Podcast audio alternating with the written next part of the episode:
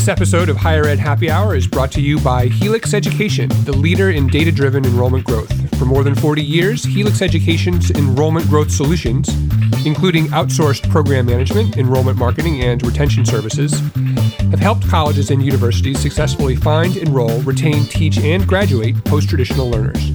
To learn more about how data can drive your institution's enrollment growth, visit helixeducation.com slash happy hour.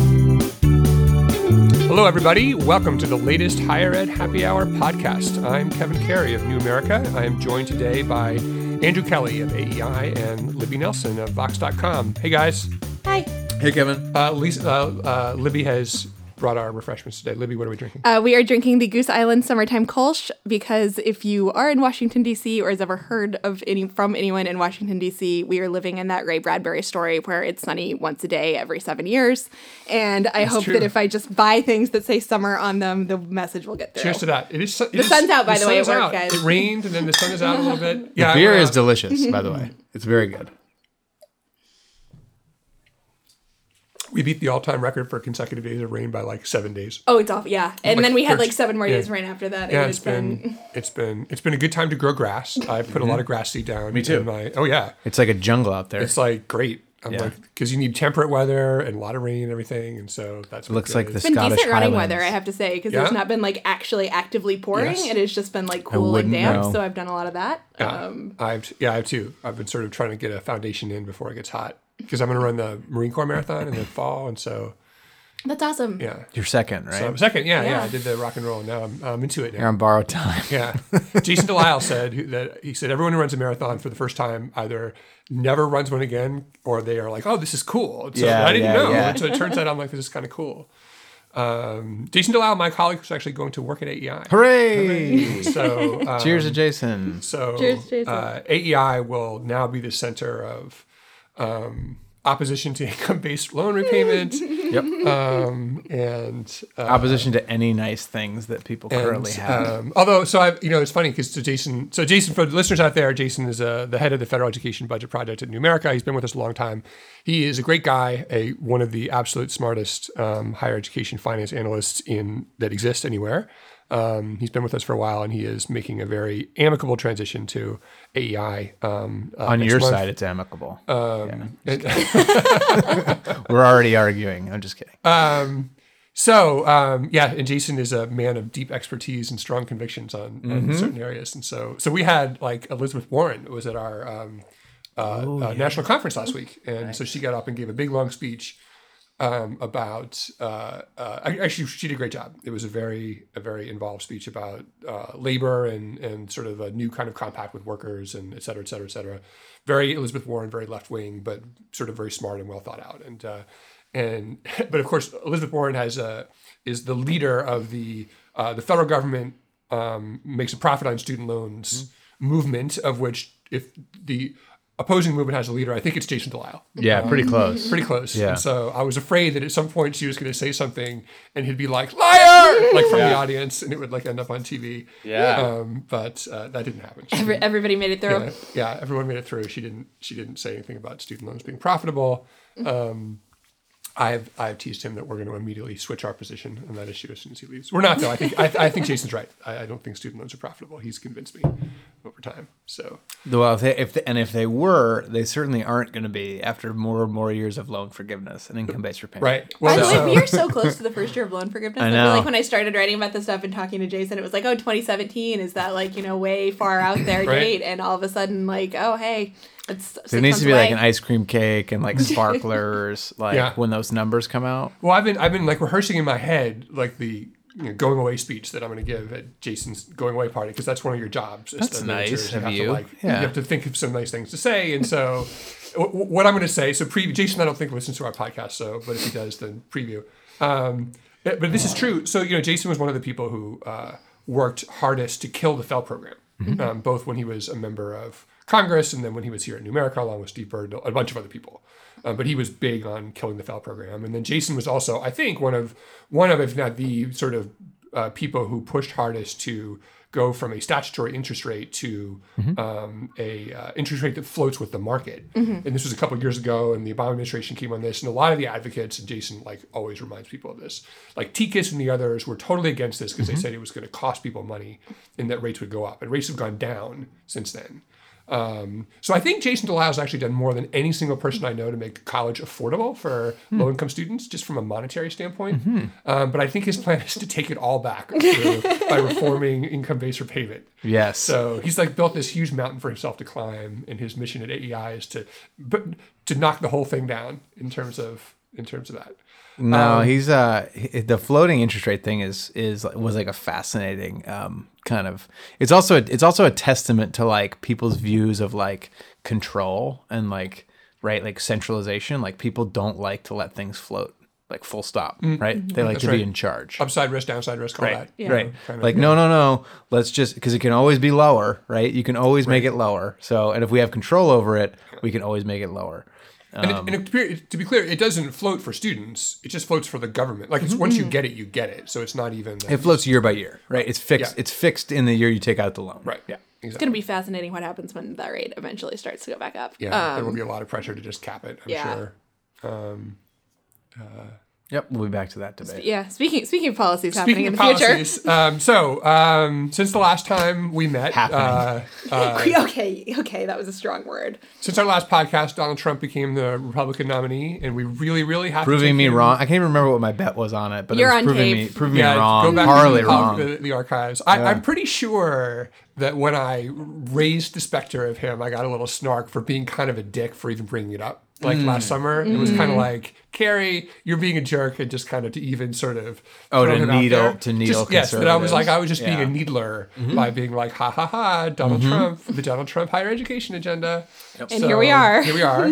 And it's a real thing. It's a real thing. Well, it's an Inside Higher Ed article, yes, which makes it a real thing. Right. So Scott Jaschik, uh, Libby's former boss at Inside Higher Ed, uh, uh, did what good reporters do. Scott is like, you know, there aren't that many reporters left out there, but uh, Scott Jaschik is definitely one of them. Um, called up the guy who's allegedly the Sam Clovis, former some kind of candidate, a professor somewhere, um, uh, and said, "What's what would the what's the Trump higher education agenda?" Since you know, uh, to this point, all we've done is just kind of made fun of Trump University. Um, so I wrote down what he said. Uh, uh, there were two things in there that struck me as reasonable. Um, one was that just saying vote Donald Trump is not hate speech, which apparently is not a totally settled issue on American college campuses. I want to I want to come back to that by the So, way. Yeah. so uh, that makes sense to me. I'm down with that. If you just write Trump in chalk, it shouldn't send people scurrying for their safe havens or or be an actionable offense of something. So, so yeah, I, I agree with Trump on that one. Um, and that there should be, uh, I guess they endorse skin in the game. Um, Which is now literally everyone has endorsed. every- Skin in the yeah, I've feels, got to write on Skin like, in the Game. Yeah, yeah. Um, and I, I associate that as an Andrew Kelly issue. Do you want to take uh, just a minute to, to remind everyone what we mean by this? Sure. Yeah. So this is the notion that, um, like a mortgage lender today, unlike during the housing crisis, uh, that that colleges, because they essentially originate loans for students, you can't get a loan if you don't go to the college. Um, that they should bear some of the risk of non-repayment, um, and whether that's financially or have to buy, you know, have, they have to make a payment back to the Department of Education in the event somebody doesn't repay, or they have to buy an insurance policy that kicks in to pay off some of those debts, or they have to pay into like a uh, insurance, like a student insurance fund or a protection fund or something like that. Um, but the notion basically being colleges should have some skin in the game because it will lead them to examine lots of different um, policies they have around admissions and what programs they offer and how they invest their money um, in you know things that either promote student success or or are unrelated. So Now, in the article, it said uh, Jaschik brought up the idea that some institutions ought to be exempt from this because of their financial circum- the financial circumstances of either the college or the students. Um, uh, Trump's man rejected that idea. What do you think? Yeah, I think I mean that that's sort of like saying um, the lenders that lend to subprime um, folks shouldn't be subject to the same um, skin in the game policy, which seems strange to me. It seems like what got us in there in the problem into the problems in the first place in the mortgage market. Um, so yeah, I'm with them. I think I think I think the what I try to talk say to people, and I have a piece on this that's coming out, um, hopefully in, in the near future, is that the points the point of a skin in the game, in my mind, is not to put colleges out of the out of business like immediately, right? Like to do that, you you do like a performance floor that says if you fall below this, you're just out, right? So what you don't want to do is like have a have penalties that are so severe, right? That like that colleges go out of business for cash flow reasons, not because right when they could improve. And so so you do, you have to have like a penalty that seems to be reasonable. Um, you also have to have like safe harbors for institutions that improve. Like I think an institution that makes big improvements but still falls into gets into trouble under any policy should be like have an exemption, right? Like you should, um, but you have to do something, right? Um, there's also this argument that that community colleges shouldn't be subject to this because so few of their students borrow right? Or, or in some cases in many cases so of their students borrow and and the argument there is like well it's less risky to students and it's less risky to taxpayers. But on the taxpayer side it doesn't make any sense because if you're a huge community college right and a low low number of people borrow right there's still more risk to the taxpayer of default than at a very small like Barber College, mm-hmm. right, where everybody borrows, but but but you know, and the sa- and and everybody defaults, but the exposure to the, for the taxpayers is much bigger in the case of the big community college with a low borrowing rate. So that that doesn't really wash with me either. I see how it's like less less risky to students potentially, but but from the from the taxpayer perspective, it doesn't make any sense to me. Um, never has. So Yeah, it, d- it does kind of feel like something that could be the thing that happens in HEA, right? I mean, like I've heard really Lam- does, Lamar yeah. Alexander's people have said they're in favor of it, and he's like the most influential education person in Congress by far right now. Yeah, Yeah, I feel like this is the podcast where I say I need to get around to writing about that, but I do need to get around to writing about skin in the game because I do feel that like it has gone from this sort of fringe idea of five or six years ago, in sort of the same way that um, free tuition has, to being this really central idea. Except that in the case of risk sharing or skin in the game, or however you want to describe it, it is a much more bipartisan one. Um, I think endorsing i mean what you say skin in the game is i think varies a lot. Um but it seems it feels to me like almost everyone except for bernie sanders has endorsed some version of the idea. Um, i think clinton had something like it in her plan. It hasn't gotten very much attention because th- there's everything in that plan and no one cares about talking about it. But it does feel to me like the thing that is like maybe the one thing that everyone can agree on. And so i suspect that at some point it will fall apart. Um in the way that these things usually do but the the, the, like lo- the lobby, the lobby, the lo- higher ed lobbies absolutely hate it. right and, I have- so and I, I I, have am a little done- dubious of it happening on that basis but And I've done like a number of panels where I just go and get like absolutely abused by like a trade association annual meeting, right? Where I'm the only person that says this is a good idea. and like everybody just like screams at me how about how bad it would be. Um, It's one of the fun parts about our job. yeah, right, right. It feels like the kind of thing that if they were smart, they could make the tactical choice to essentially make that the one issue that they'll fight over mm-hmm. and but just on the assumption that they get everything else they want and then like draw a mm-hmm. circle around it and kind of defang it and then be like mm-hmm. fine but we get everything else yeah. yeah. i think that would be a perfectly fine outcome i mean that given- seems like a you know thing that could and then happen. and then the people the legislators and everyone can feel like they accomplished something and then the world 99% goes on the way it was Yeah.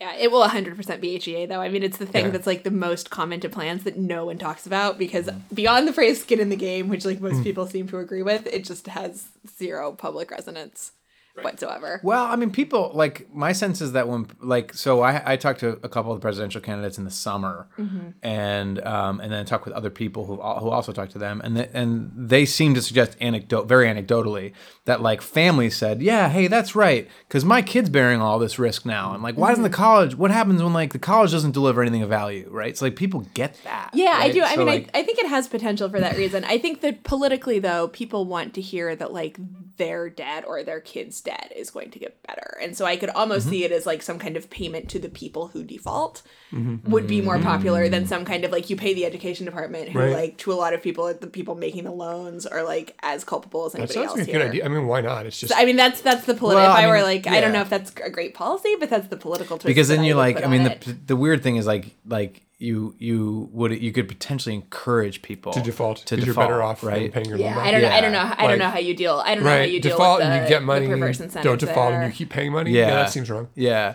Mm. So what I've Okay. said, You, I- you I ruin take your, it back. You ruin your credit, but you get like a little bit of. I mean, I, I don't know. You know, I don't know what yeah. the. what I've said in the the past is there that the is- pr- is that because I've always thought that this works works well and only wor- and, and in some cases only works if you have like a, a, a thumb on the other side of the scale to keep people in enrolling low income students.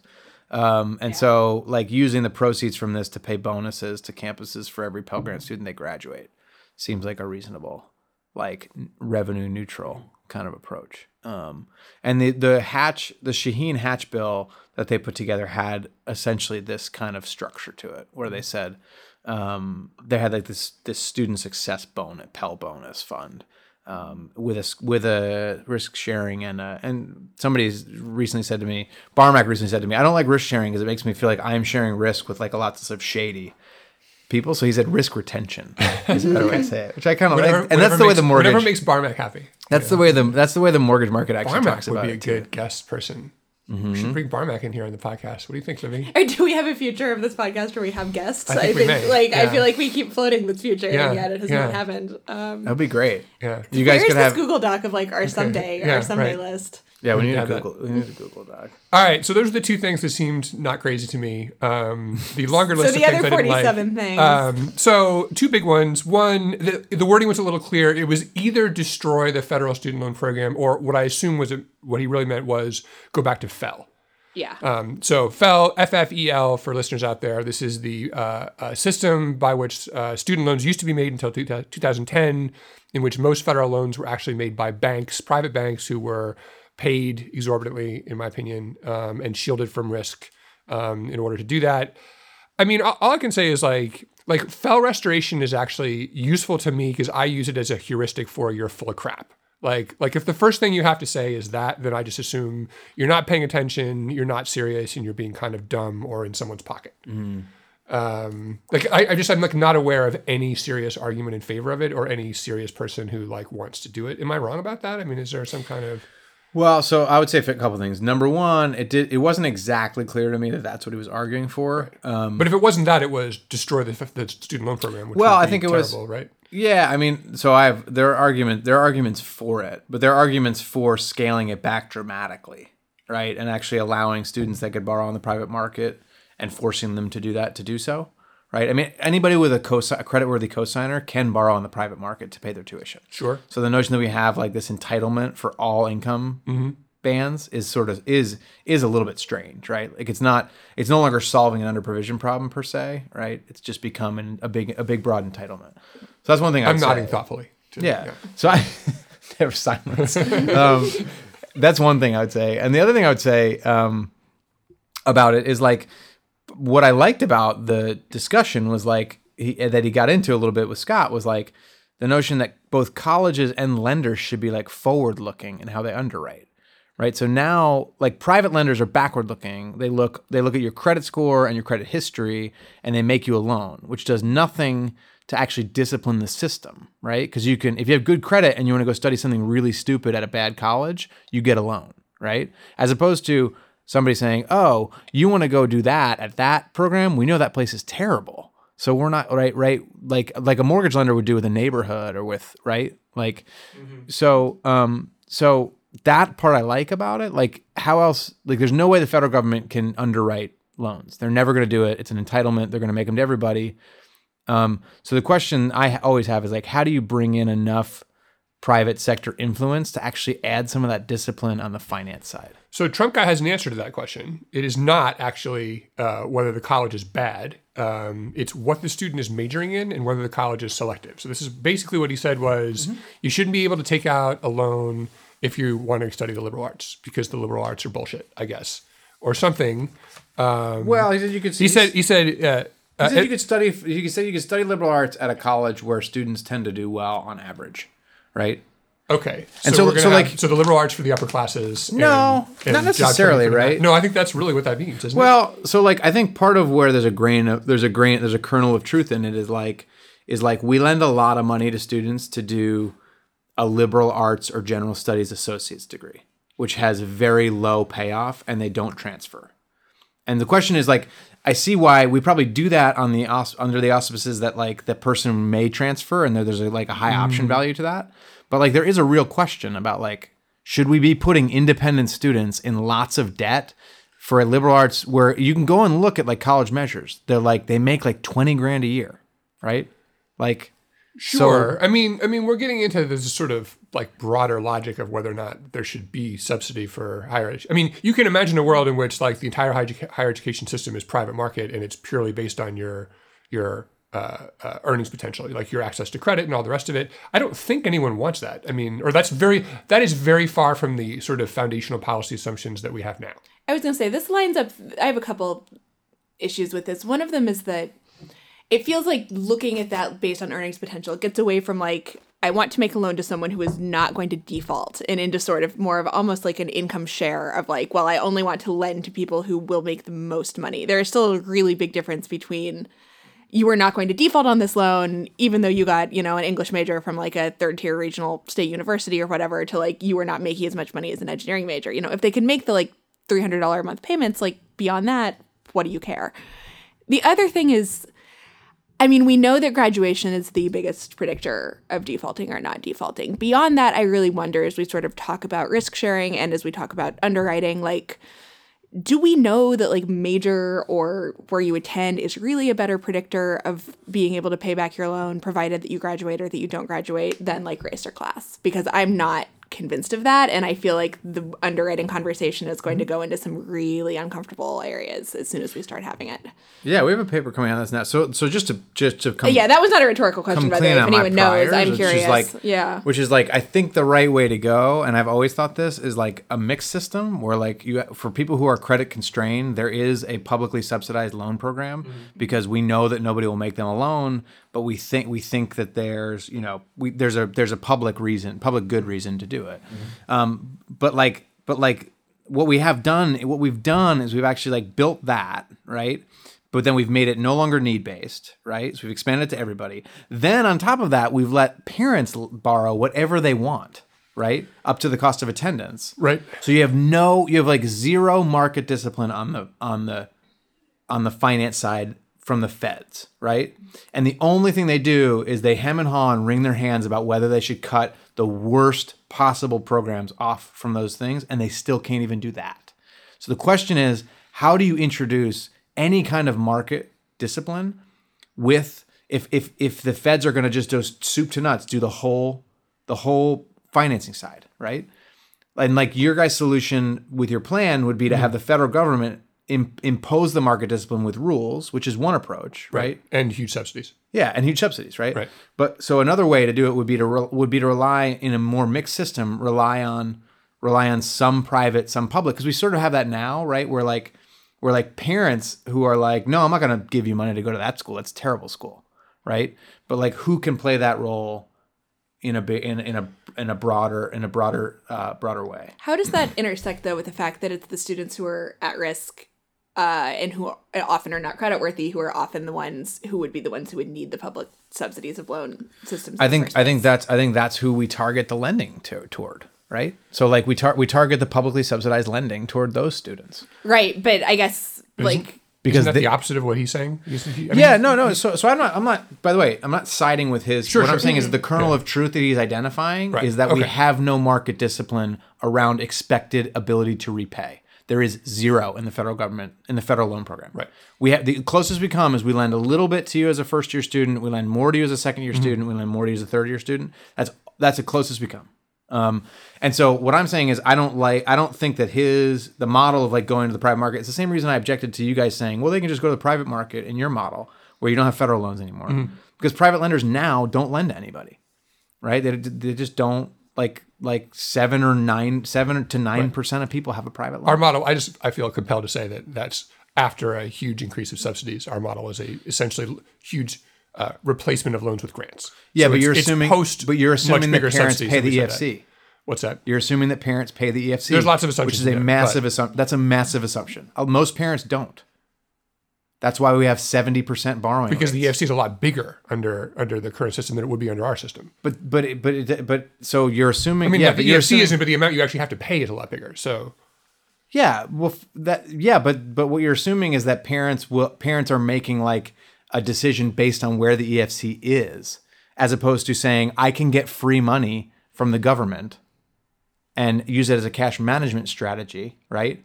And pay a pretty low interest rate, and right. I mean, I, I want to go back to my question for a second Yeah. because Yeah, I yeah. think I phrased it badly. I mean, what my concern is listening to sort of this idea that the credit-worthy people can go to the private market and there is this these public loans available for people who are not able to get a cosigner.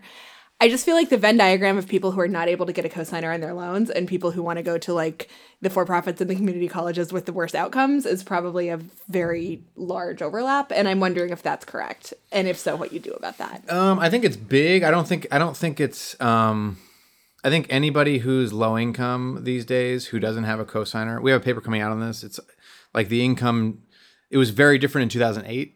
Private lenders were lending to everybody mm-hmm. for anything. Mm-hmm. Um, it's very different now. There's it's very it's just a low so even when you condition on like net price, for instance, higher income people ha- ha- borrow private loans more often. Mm-hmm. Hard to tell whether that's because lower income people are choosing Parent Plus or because they're defaulting to it because they can't get a loan from the private market.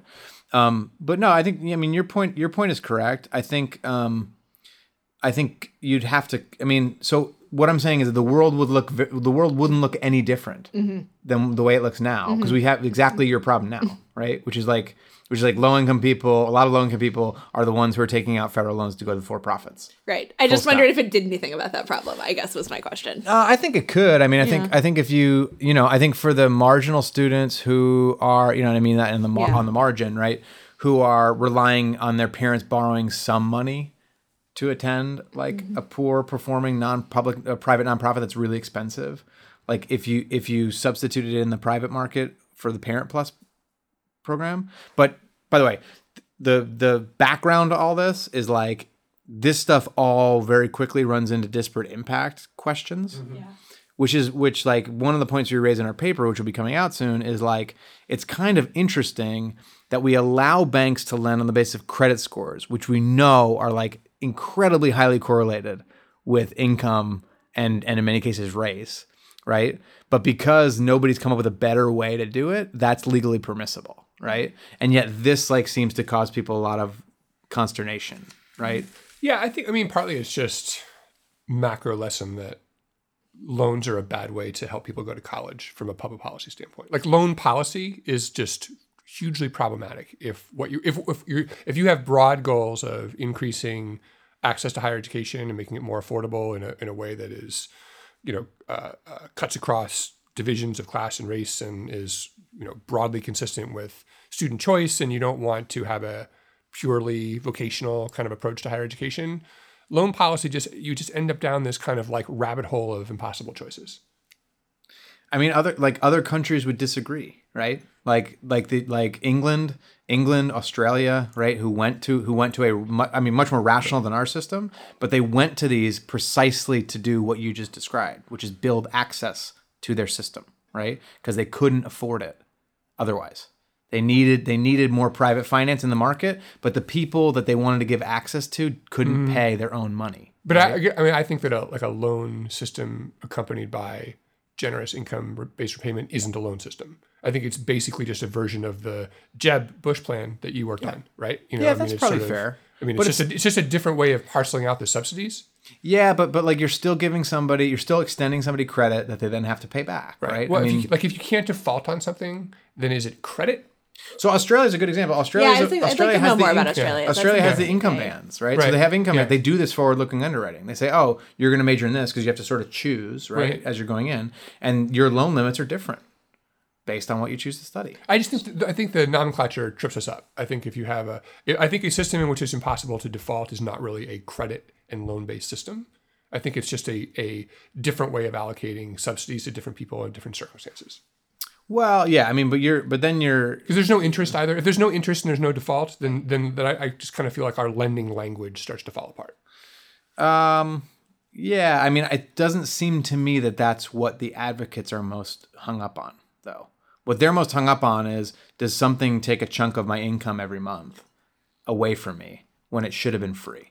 An interesting thing about this, by the way, is I other English speaking countries are sort of adopting the US language of loan debt, is a thing that I'm Mm-hmm. starting to see where there's like the, I've seen these very alarmist posts, which are alarming. Like I Mm-hmm. read them and I'm alarmed about the UK and the level of loan debt in the UK. And I have Mm-hmm. to step back and be like, okay, this is like an extraordinarily different situation um, than it is in And the US. But it's, it's sort of this interesting effect of like, Whereas six to six years ago or so, people would have been like, "Oh, look at the UK and how they do it, despite the fact that everyone has a lot of debt."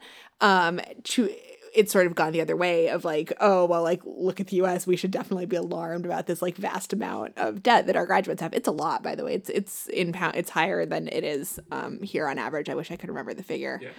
But it is and I know they've had tuition increases and some other things, but it is this interesting sort of like, while we're trying to take this lesson from them, the lesson they're taking from us is like everybody freak out about this. But the caps are off, right? I mean, like this is what people don't remember. The caps were like incredibly regressive before they before they had a mm-hmm. lending program, right? Like they they nobody got access to the to the best schools. Only like this a small strata of society, mm-hmm. right? They've taken the caps off of the English public colleges, right? I mean, and not just the Oxford and Cambridge, but all around. And not like you know, they're now they're allowed to grow t- to the extent that they can finance right using the mix of tuition and public subsidy right? So it's just the same it's the same mix that we're trying to trying to rationalize at the state and federal level right? But but i would just say like so i, I just mean like um you're probably right the semantics are problematic but i do think that there's this there's this sense that the privatization of higher ed finance is a is a complete and net negative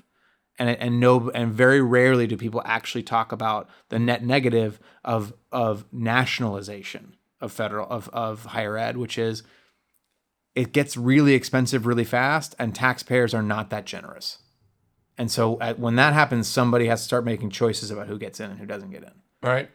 it's gone a long way from reestablishing FFEL. I just want to just want to make That's that right. clear. So So FFEL, so FFEL's bullshit Yeah, so But- we, can all, we can all agree though. but there are Grant ways but there but there are that. interesting ways you could think about like Sure. like you could give a partial guarantee you give a very you could give like a small guarantee right to try and like expose them to more risk and So I do. I have an article idea for someone, one of our listeners, to do, which is in this in this piece. Um, the example. There's always an example of the like nonsense liberal arts major that somebody doesn't want to subsidize. In this one, it is 16th century French art. yeah And so someone should tally up all of the the like notional made up BS liberal arts things that people cite and figure out how many people are actually studying those things. Because I'm pretty sure that there's no one in America as an undergraduate who's majoring in quote 16th century French art. who was painting in france at that time I so have I mean, that. Like is- seriously, nobody. yeah, it doesn't. There's not one person. It's, It's- not a thing. If anyone does it, it's easy major to do. in. The major in my family, NC. Yes. so in You my family, the in my family the pejorative was Roman band instruments, Is which, it- what- which I think was like a real class at Yale when my uncle was there. And so Okay. like and so like in my grandpa's mind, that was like the epitome. So we should amazing. right. This was so going feel on like we 60 should years we should right? unearth Like- these Always- we should Yeah. unearth these assumptions and, and interrogate them and find out what they say about us and what because I actually think that we might learn something. You know, because it's there's sort of like so The some Chronicle of them. did a fun one on uh, underwater basket weaving, which Yes. actually did not really answer my questions Oh, about underwater basket weaving. Did it- I have a very high find that- explainer okay. uh, level, Uh-huh. it did not quite rise to that, but it was Really? a, it was a good attempt. Um, because it is, yeah, it tells us something about like what we what we think is Did like, someone just so make that up at some point? Wait, now I want to know. Like, where does I that can't phrase come remember. I from? read it a couple years ago. I'll Okay. email it to you. We'll tweet it. So there's Um, there's kind of the there's like the esoteric like in, like President Obama even did this right. Then he had to apologize for it. He, and you know the difference being he realized it was a mistake. He said like art history. Art history. he said Like- something that was an like, he apologized. Was out of bounds. Yeah, he apologized like 10 seconds later, like within the same sentence. Like he was like, da-da-da. I mean, but let me be clear, you know, but it was already out there, right? You know, I think it was art history. Um, art history was what, uh, like uh, Governor Scott said in Florida, right? No, anthropology. Anthropology. Anthropology. Yep. I think, yeah. Yep. Art history is a big We one. anth- Like archaeology is an anthropology major. There's a lot of interesting Yeah. things to archaeologitate in Art history, I think, is so. My neighbor's an archaeologist, and she does. She works for the city of Alexandria, and they're always digging stuff up. Sure. I Yeah. did not realize It's until like super way too cool. late in Yeah. college that this was a thing you could major in. And Yeah. honestly, this is my like if I went back and did it all over, I at least would have taken some classes. Yeah, it's super cool. Um, I endorse it. Yeah. Anthropology is a big one. So if you want to kind of like if then there's there, I think there's a subset which is where you can start talking about like gender studies, but that's just mostly a, a way to like say mean things about gender studies. I think gender you know? studies is a different like gender studies is like a PC like Right. thing as opposed to a like Yeah. this is an obviously it's useless both. subject Right, it's subject both. It's right like that's a different that's Yeah. politically shaded a it's little sort bit of differently. th- this is sort of the like economically worthless and self-indulgent matrix Mm-hmm. you know like kind of what phrases can somebody kind of throw out there that like really trigger this in people Yeah. and i mean 16th century french art is is like right in the middle of that thing in that sense even though it is again i want to emphasize made up entirely there's no one majoring that how many, like how many graduate students? I mean, okay, undergrads don't major in these things. First of all, um, how many uh, doctoral degrees were granted in some like PhD theses written uh, in the 18 million people in the American higher education know, system seven. art. in Yeah. six- 16th century French art. You know, Depends on how you loosely you define art, probably, right? Does literature count? yeah, no, no. I think Does I, I music- think we know we're talking art is I Like think- visual arts. Yeah, painting. I think he means painting. Painting. I'm assuming. No sculpture. I would, I would, I would, uh, I would be would count. generous in love Yeah. and sculpture. Yeah. I think literature. No, not literature. They I would feel say like literature. literature's if different. literature. Yeah. So okay. Um, Well, that. so- free article idea. Yeah, that's a good. That's a really good article idea, and it's also like, like as like my own my own plug for like the, my line on this, which I've written about before, is that like, you know, it's usually people on the right who are most guilty of this, um, and it always sounds to me like sort of five year plans in Soviet Russia, right? Like, well, we need more of these, so we're going to produce more of these. And it's like you couldn't get further away from the market Right. than saying, and I'm not saying that the Trump guy wasn't saying quite this, right? He was saying, well, the market will sort it out. But um, but like in some of these places where they're like, our state needs more blank. Like I get I get why you might want to forecast what you need, Yeah. but like there is like this question about like, well, if you're really a market based problem solver, then like it seems weird to I actually set these so a long, ti- Yeah. a long time ago in in the uh, mid to late '90s, I was working in the Indiana legislature. So this would have been 1997 or 1998. We actually met with a delegation of like visiting people from one of the uh, former Soviet republics, Mm-hmm. right? So they so they were a country again and trying to figure out how to like run their government for the first time in however long. Yeah. and and and so their question was it was they were talking about higher education and I, I remember this conversation they were they were like well you know the forecasts say that you need more of this why don't you tell your colleges to like graduate more people in this and our response was well that's just not how we roll here in america mm-hmm. you know we just you know we just figure pe- people need more of that they'll figure it out they'll, they'll be like supply and demand and they were just be befuddled by that Yeah, Like, yeah. what are you talking about That's it, they're man. government they're, That's they're exactly public it. just Yeah. go tell them what to do Just tell them to produce more of these widgets. Yeah. Yeah. Yeah. I, I mean, I don't know. I think my, my blanket defense of useless majors while we're at it is like, you probably don't need to major in 16th century French art, but I actually wish I had taken a few more classes of like looking at a thing and analyzing it critically. I think that is a useful skill, even if that thing is 16th century French art. And, like Um, objectively, as long as we're talking about underwriting standards, I will put my money down on the 16th century French art, art majors. I will because it's Over got to be whom? over like random BS like marketing degree people. yeah, I would too. I mean, You're, it's in- you're, be you're interested in a thing. right? Yeah. I think you're- there's also well, yeah. I so I think the variance is going to be big, right? And the variance on like on like, it's not always the case that you're getting the the passionate savant, right? Like based on the esoteric major, right? It could Mm-hmm. be just be that they've like done rate your rate my professors like perfectly, and Yeah, like I'm gonna true. just like thread the needle here, right? So let's be real about that. But I do think there's like a broader, there's a much broader like sociological point here, which is it's it feels to me like the like as college got more expensive, that students who are not planning on getting and stop me if I've already said this in the podcast. I don't think I have. Who are not planning on going to graduate school or don't think they want to spend the money to do so, are majoring in things they think have value. So like pre-professional mm-hmm. things like mm-hmm. business and marketing and, and communications. Like, oh no, those are the things that like I can go to labor market and they have value. That's really and they're interesting, though. wrong. You're right. I Yeah, think they're you're wrong right. You're about it. absolutely right. And like, but yet, but yet, like kids who think they're going to go to graduate school feel free to major in liberal arts because they're gonna they're gonna specialize Mm-hmm. later, right? And so you have this like weird disconnect where like liberal arts might be just as valuable or more valuable like over the longer term than like the pre-professional things. But you have all these kids who are making that decision because they feel under this tremendous pressure.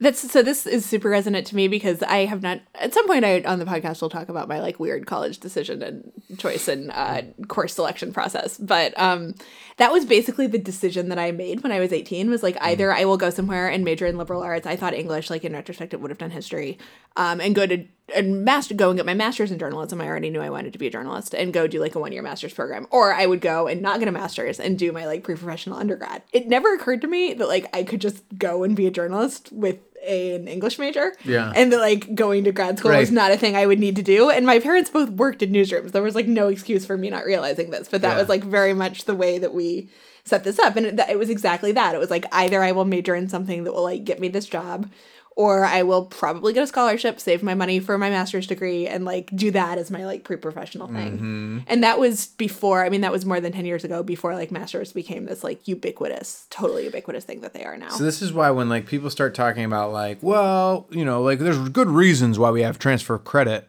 you know, like well, why we like, you know, we want to vet all those credits, right? And I'm always like, so, but like when I went and got my PhD and masters, it's not like Berkeley was like vetting my credits. Mm-hmm. So like what you're saying is that like upper income affluent people who graduate with a BA get stackability like to the to mm. the hilt, right? They get they can stack their anything on top of their BA. Mm-hmm. Nobody really checks anything, right? But like lower income people who are like getting certificates and AAs, no, no, you can't stack any of that. We're gonna like vet. We're gonna like look through all the fine print. Like it makes no sense. And they don't vet on quality. They vet on does this look like what we do, Right. Right. which is you know because they assume that what they do is good. does my syllabus look the same as the syllabus? Yeah, no, that's a whole. And you know, I mean, I I could spend a whole podcast try, trying to sort through my thoughts on the liberal arts and my frustration with the sort of like cultural norm of educated people being in favor of them, even though no one really even understands what they mean by that, and mm-hmm. most of them don't really support that idea in any sort of actual theory or practice, nor is that really what they studied. Yeah. Mm-hmm. I don't even think most people really understand what the liberal arts means. No, you're exactly right. And, and they think like so. In my in my experience, there's two categories of people. One of which on the liberal when they're talking about liberal arts, think it's like a major in a set of majors, right? It's like English, history, mm-hmm. whatever. There's a whole other set of people, which is like more the way I think about it, which is when I when I go to a campus, do I have to take things in lots of different areas? Mm-hmm.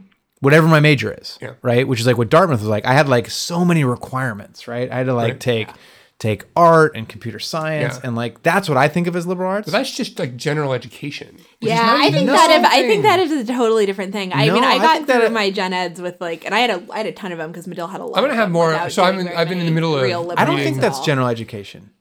I'm gonna put a pin on this for myself. You guys can say what you want. I'm actually in the middle of reading the Harvard Red Book right now, the like general education in America, which is like super interesting and well written. Um, through the first third of it, uh, and you can buy it on eBay for like six bucks. Um, but they actually, I mean, like a bunch of the Harvard professors like spent a while trying to like think this stuff through, and there's actually this whole super interesting diagnosis of like uh, pre-diagnosis of the state of American education policy circa 1945. Uh, TLDR, exactly the same as it is now, hasn't changed at all. Nice. You know, That was what I took away You from your book. So States yeah. are disinvesting. you know, and blah, blah, blah, uh, the world's becoming more complicated. We have mass education now. Uh, there's this funny, funny statement where they're like, uh, "We're not really going to say we don't. We're not going to say much about sort of early education, other than it's ridiculous that the younger kids are, the less their teachers get paid. What's up with that?" it's great to know how much progress we've yeah. made in like seventy years. Um. But they were also sort of like, "Well, it's all good though. Actually, we, everyone agrees that the we're doing great. pretty well there. You know, it's just kind of the higher. It's also part. sort of pre Cold War though, right? So like there's like there's this big like there's this well, big change could, in like but it was it was you know, and this was very much more explicit back then. It was this kind of it was this idea that you it uh, you needed to give everyone a common education so the masses wouldn't rise up against the government, right? I think revolution was. I mean, because that's I mean.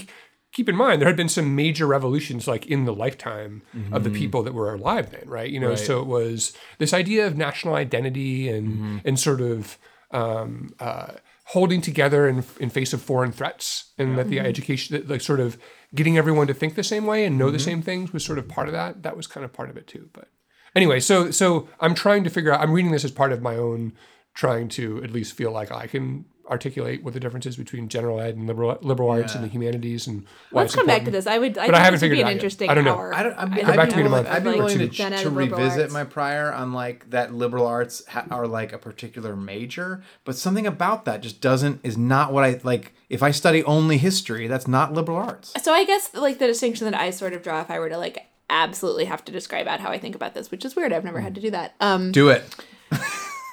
it is not one class, and it is not like one specific major, but it is mm-hmm. like over the course of you being in college, whether that is two or four years, are there a bunch of classes that require what I think of as like liberal arty skills, which is Mm. Now mostly really like writing. Yeah. Like Now we're mostly, really I, but I think, but like I don't think either of the two that you're batting around work for me because like you can have gen had to- eds and like But I had to write with papers like for like most of my gen eds. a bunch Like, of econ classes. I, You I know? mean, I had to write. I had to write papers for most of my gen ed requirements. Right? Like, I think there's just and this I also like problems Western canon like liberal arts Yeah. idea that I have that's Yeah. like the St. I think- John's I thing think- that like I did not do like the core. yeah, like the core. There's like the core, liberal arts, which like no one is that is like not So there's this realized, like, essential distinction Columbia between. But Yeah, like yeah. my next step up For from that, I think is like you have to do that kind of thing, perhaps with other Mm-hmm. texts a lot.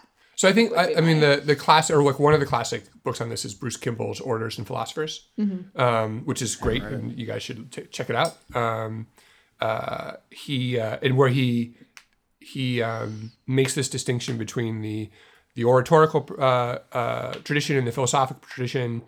And I'm going to probably butcher his argument now in the middle of the second beer here. But what, the, the point he makes is that when people talk about liberal arts, sometimes they say there is this corpus of like uh, human knowledge that all educated people should know.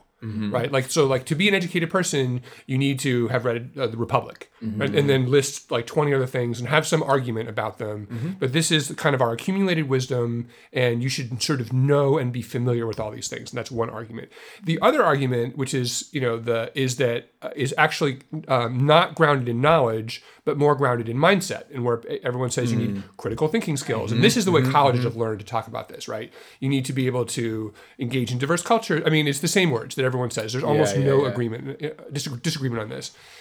His argument is that these are actually two different things. They are rooted in two different intellectual traditions, Yeah. and that colleges have are constantly pretend interchanging them in ways that are Mm-hmm. confusing, or pret- or if they're a little more clever, pretending that the one is also the other. Well, it's the literal like the core, like the general education Mm-hmm. Right. core, quote unquote, is Yeah. like I mean, it is literally mingling the vocabulary of the two of them. Yes, yeah.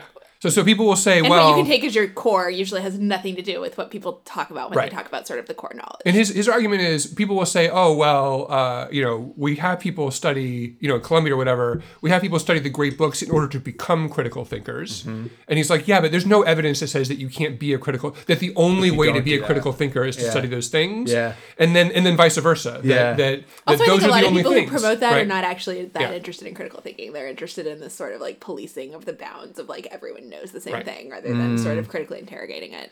Well, I think we've definitely uncovered the fact that that that like nobody has a good, consistent definition of liberal arts. Yeah. No, that's definitely true. That's right. like so. Th- so so Right. we don't even know who they would lend to under the Trump plan. yeah, That's wow. true. How would we Right? even How would we to- even Right. decide? Yeah. You Guys, know? I really did not think the Trump plan would provide such like in It's- depth and edifying full of conversation of higher You know ed these days. But this People are is like constantly underestimating Donald Trump. Yeah. That's the problem. That's how we got I here. actually think so. Having seen this guy on television many, many times, Sam Clovis, I actually think Sam Clovis is very bright. Um, and he's a he's an econ professor at a small liberal arts, co- a small private, I, I assume liberal arts, Morningside College. I mean, what else? Probably could What it be, could right? be? Yeah. Um, uh, so I don't, you know, I think I think he has some interesting things to say. Um, No, I- when it came out, I tweeted. I think I was like, I'm surprised by how like comprehensive this bad plan is. Like, there's a lot of stuff in here I disagree with. You know, like, I assumed it would be one or two things, and there were actually like eight or nine. well, Um, and like he, you know, he but he like checks the boxes. He's like, oh, community colleges, they have a lot to offer. They're you know like things that like And he's clearly aware of the debate and like what the issues are that you're supposed to be offering opinions Yeah. on. Which, like, given the way the campaign has gone so far, Right. this is not me being snarky. Like, that is literally not a given. Although he does actually say- teaches at a real college, unlike most of the advisors for other candidates, right? fair enough. Uh, he does say he's against free community college because community colleges are quote damn near free, which is not true. Oh yeah, like living expenses, but he's right about But he's right about in a lot, of, tuition. a lot of states, they're not damn near free. They're, I mean, they're, no, I like mean, on average they are. I I mean, mean, I mean, what damn near free? You with know a Pell I mean? Grant, You can independents, most independents get the maximum Pell Grant. Like it's pretty Not close. everyone that goes to community college on the Pell Grant, though. I mean, Well, but like- look, I mean, just look at the look at the College Board data. College Board average Mm-hmm. average person has enough grant money, Right. and they also include tax credits. Which I don't agree with, but has enough grant and tax credit money Mm-hmm. that their net price is essentially negative because they I get did not know back. until this very moment the college board data included tax Oh, credits, yeah? which is really Oh a thing my I should have some learned. I should have known that a long time on ago. some they This do, on some they don't. So just be like That's the table know. usually This is very it's embarrassing. actually uh, it's not. It's not. It's I don't not think clear. it's right. It's, it's not a little clear. tricky. And I so- would not. I would not a couple years that. ago, I think I asked Jason or, or Alex, but I'm like, go call Sandy Baum for our listeners, the person at the College Board, Mm-hmm. the economist, uh, respected economist and current Clinton George advisor. Washington. GW, not a, actually. She's not an employee of the college. Sorry, Oh yeah, she's at she Urban. worked. She worked with the College Board she's for a long time. Urban. Yeah. She's a, a- an important advisor to the Clinton campaign on higher education, and she was the architect behind the annual college uh, uh, trends in college pricing, trends in college aid Mm-hmm. reports that are very, very influential. Are essentially the de facto source of information for these things. Yeah, they do include tax credits, which is super important, and in kind of an obscure way. I feel like I never even figured it out. Mm-hmm. I was like, go figure it out in a way that at least we understand what's going on, and it's Yeah, now Some that you say that, I've definitely read the Yeah. like, but then I just Some of you the just sort of figures look do, at that and like I know what net don't. price Yeah. means, and So net the price to me figures- does not mean tax credits. The figures by uh, income don't, Mm-hmm. um, Okay. but but the overall averages. Do. oh, is that what it that is good. Okay, that is that is better Okay. because I usually use it for the breakdown by income. and right. that I think me feel because better, I think so. because you can't necessarily. I don't know. I don't know what it is, but um, like n- my NPSAS doesn't have the tax benefits information, is my recollection. Because I might be wrong about that. Uh, didn't Jason just do a whole thing on using NPSAS? Um, no, he imputed it. He had to Oh, impute it, he had to right? impute it. Yeah, because because the, the timing's wrong, right? It's like NPSAS asks Hmm. you has a questionnaire at some point, and like your parents are probably getting the credits, not you. So like, and your and the and the credit, the tax credit is not on your like financial aid record with your school. Oh, that makes sense, right? So you Right, can you so- can look at like all college and just throw that money into the Exactly. washing machine and spin it around and come up with whatever Yeah. numbers. Okay. Yeah. Um, all right. A few other things from the Trump agenda. A few other notes here. Um, uh, we're not focused on for profits now. Can't. We'll just wonder why that is. Um, Well, because there's probably probably because there's an outstanding lawsuit. perhaps. Um, he punted on affirmative action, which I thought was interesting, Mm-hmm. given the Trump campaign's uh, uh, attraction toward racial grievance as a as a, a motivating motivating pillar of their uh, sales pitch to the American people. So, So like so let me ask you a question. Yeah. When you were reading this, Yeah. Mm-hmm. right? Like just as a litmus test, right? When you were reading this, you can say you can say like, "Oh, what a what a bunch of crazy ideas," right? Right. But like did you walk away from it read, saying like this guy's a lunatic? no, no, no. I, I walked away from it thinking this person is actually has, to your point, a fairly in depth understanding of what the like range of contemporary higher education issues are. By the way, this makes me wonder who picked him, which like may have been. I don't know. He, you know why? I- He's not. He, you know. You know what his story is? Because he was he was a bit, he was an important person in Iowa for getting out votes early on That makes a lot of sense because I was going to say and like one thing Yeah. Okay. that I think people thought would be comforting about Trump. Iowa. That's that makes a lot more sense because one thing I think right. people thought would be comforting about Trump that has like not come to pass is like oh maybe he will just pick like sober minded I'll the best. you know yeah. people but like no he mostly hires people Hmm. who like sound and talk exactly like him and so that actually was was something interesting to me No, this guy's was, on like, a lot. yeah. Like when when in the run up to Iowa, he was always on like as a surrogate with like some of the other candidate surrogates. Um, uh, smart guy. I, my point was my point was that like for all the like for all the crazy like Trump's a lunatic, he's unhinged. Like this came across as actually as actually exceptionally um, rational to me. Yeah. Is there Um, an argument against moving OCR into the Justice Department? By the way, Yeah, that was the last to me one. was an interesting idea. I don't I don't have Uh, one. Federal aid is Why is it a federal good aid. idea? Why is it a bad idea? I don't really have a feeling either mean, way I on it. Like federal aid is federal aid. I mean, I think it's so. I, I, Well, I mean, so so the big deal is like the big thing. Office of Civil Rights is what we're talking. about. I, I don't know the answer to this question, but the big the big change could potentially be that like Ed now writes all these dear colleague letters, Mm-hmm. which are vaguely have the force of law, but really don't. Mm-hmm.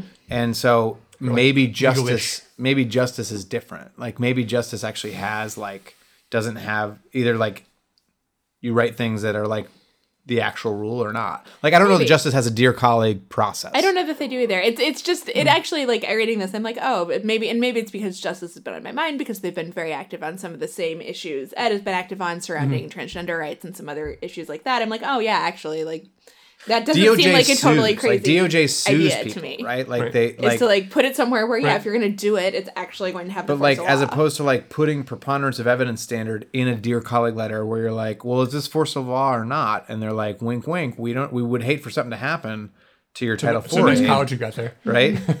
like that sort of so like it I'm could gonna look, be. yeah I'm gonna look into this. I don't have an opinion on it yet. It just was like oh, I mean, I think is it's in like an interesting keeping. idea. It's in keeping with some of the other discussion around like let's let's stop putting this exclusively in the hands of colleges and Mm-hmm. have it be in the hands of local law enforcement, right? Like, Yeah, I mean, I think there probably is a different organizational culture, and I'm not sure colleges would want. I mean, the Department of Justice. That's kind of what I thought. I was like, this, Right. this I mean, seems to me like a good idea. they which are maybe like- it seems like maybe They are a bunch of like not like hard-ass litigators over there. I mean, they yeah, but, sue but for that sa- yeah, but for that same reason, for that same reason, as we saw with like the letters from law faculty around preponderance of Mm-hmm. evidence, right? Like it's unclear. It's it's not. It's unclear slash unlikely to me that DOJ lawyers would send the same dear colleague letter around Yeah, that I just standard. wonder if they would find something as more Ed. like I don't know. I don't, I don't know what some the. I mean, I know. I know anecdotally because I am. Uh, uh, I live with a government lawyer who uh, does not work for the Department of Justice, but collaborates with them all the time. Mm-hmm. And so there are all kinds of formal and informal um, uh, processes by which things that uh, uh, lawyers in agencies that aren't the Department of Justice do to sort of, you know, run stuff through DOJ and back again, Mm-hmm. because either because DOJ will be involved in litigation.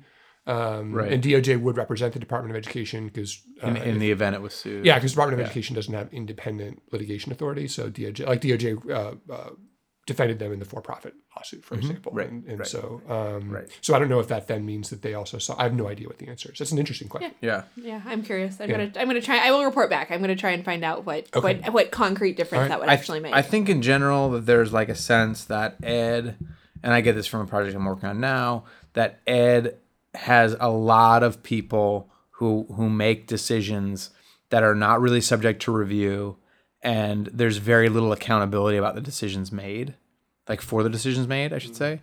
And it's like hard to know like how would you hold like a lower level staffer who's like has a, actually a lot of power, right, to issue issue letters on any number of topics. Um, that there's there's like this dissatisfaction with that. Um, and I think especially in light of the Obama stuff and, and like not just the waivers, but a lot of the stuff on Title IX, I think has been I feel like There's there's, an argument for an, an agency with focus and expertise around a set of issues that can that one its mandate is limited. It can investigate. It can, um, you know, it has a certain constituency and a certain kind of limited set of prerogatives, and trying to, you know, do it through a collegial process like your colleague would kind of, as opposed to the hard edges of regulation and litigation.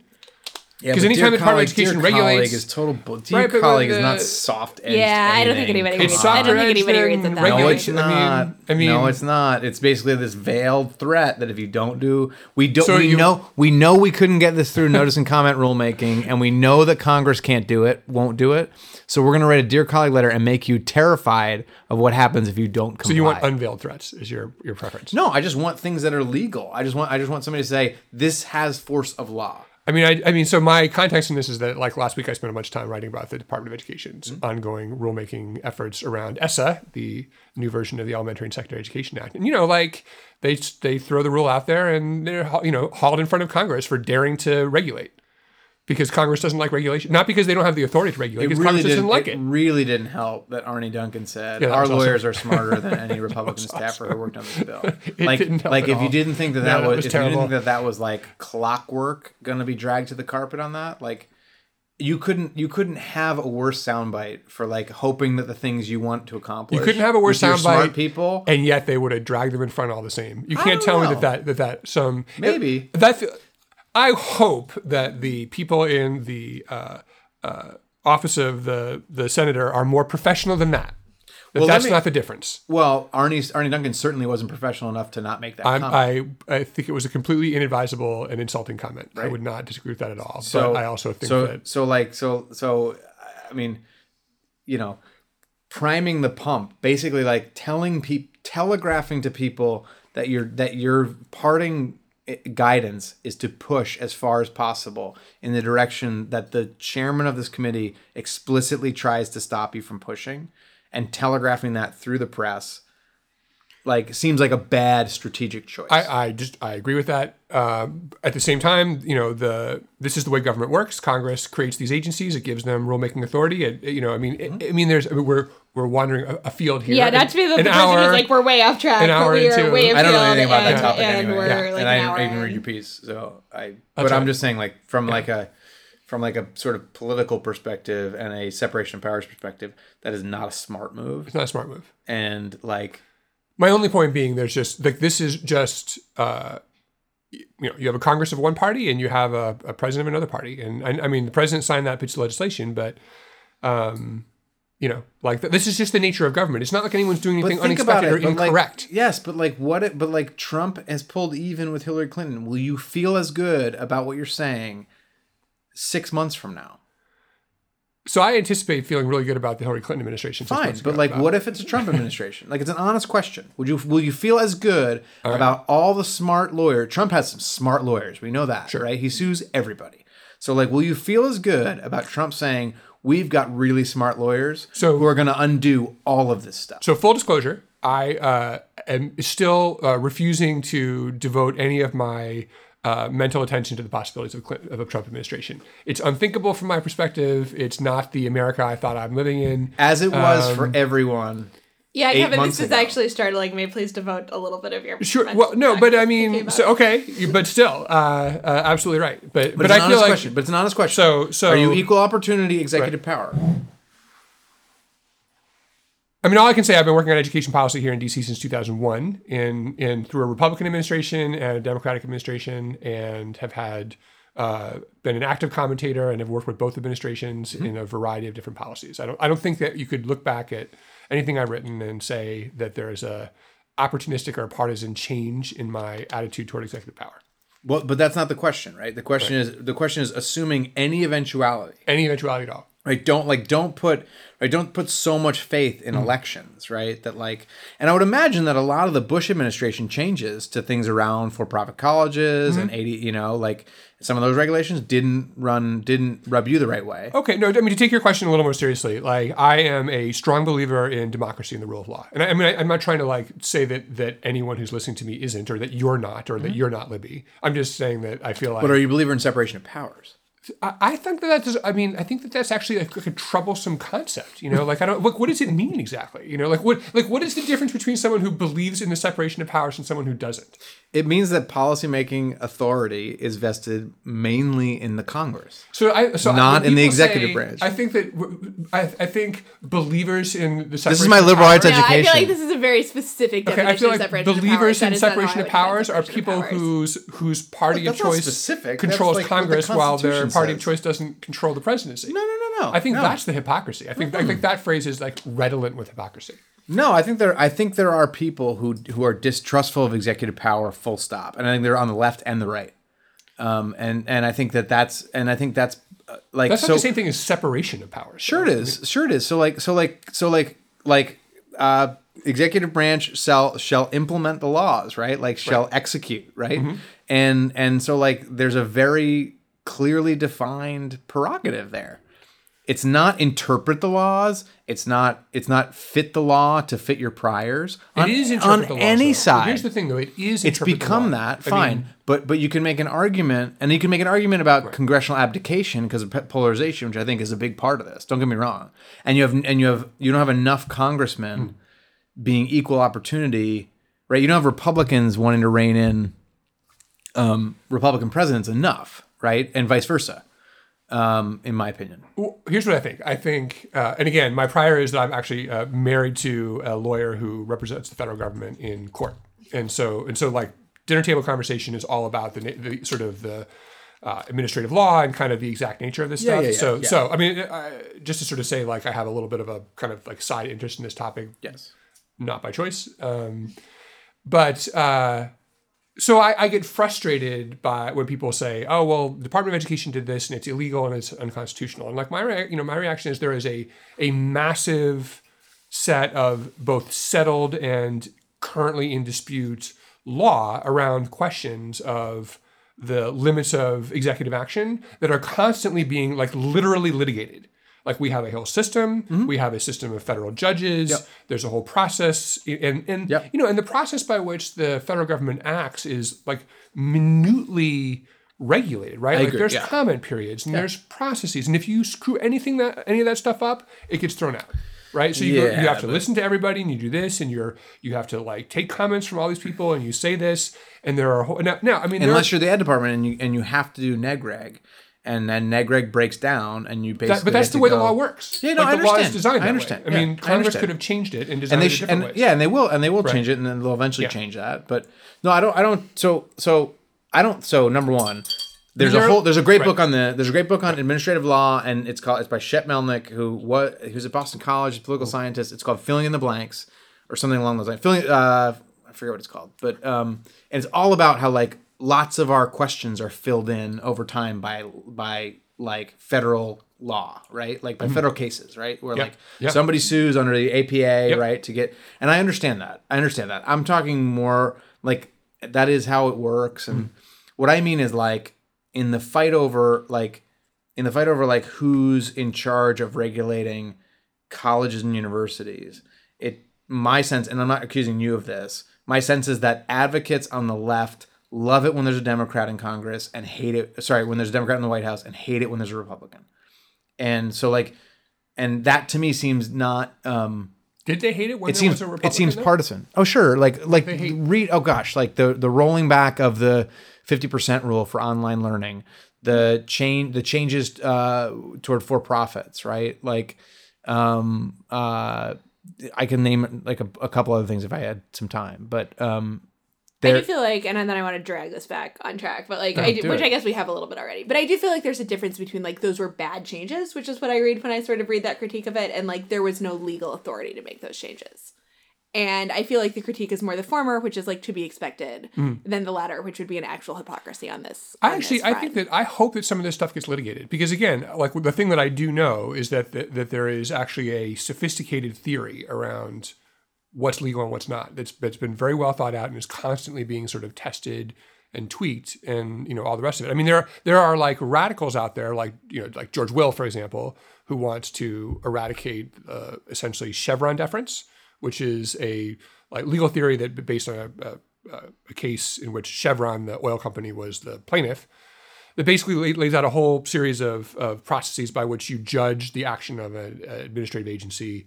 Um, and like the essential theory is the the the the more vague Congress was, the more authority you have, and the more specific Congress was, the less authority you have. Which seems very logical to me and a good way to figure these things out. And I don't know how else it would work.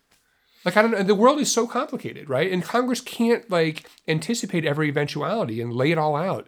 You know, you uh, these thousand page bills that everyone complains about would be ten thousand pages bi- bills if they try to do that.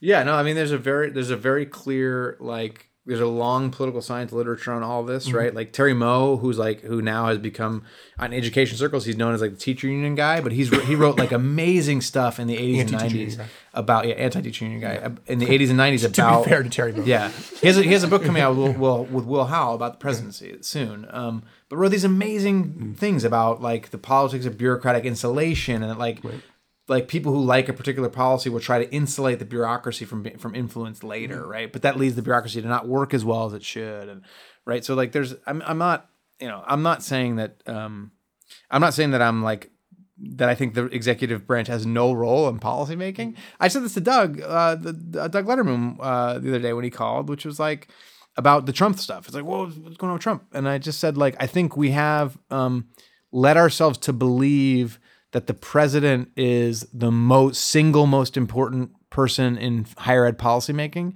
which is patently false, right? Like Congress writes the law, and Congress will write HEA and rewrite it and like that's the way it's going to be right like obama has done a lot of stuff on like the fringes Mm-hmm. right and some of it's been good and some of it's been bad and right like and he's done a lot like he's done a lot Some of more than not others really on the fringes though, right? I mean, I don't think Gainful was on the fringes.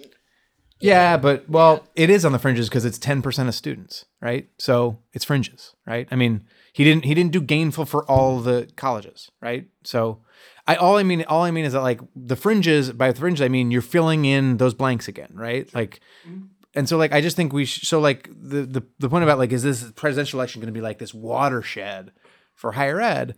I don't think so because i think you're still going to have like likely a house that's controlled by republicans unless trump trump is so catastrophic down ballot and a senate that's democratic. And you're going to have like the negotiation Funny note for our listeners: we spent five minutes before beginning the podcast worrying about whether we would run out of things to talk about. Yeah, guys, I I'm will like, oh never be concerned about this again. All we have to talk we about. almost got to a new constitutional convention Yeah. So, um, We were so close. as always, uh, thanks to both of you. Thank you to our great staff here at New America, John Williams, Amanda Gaines, um, for producing our podcast. Thanks to all of you out there for listening. Um, and we will see you next time.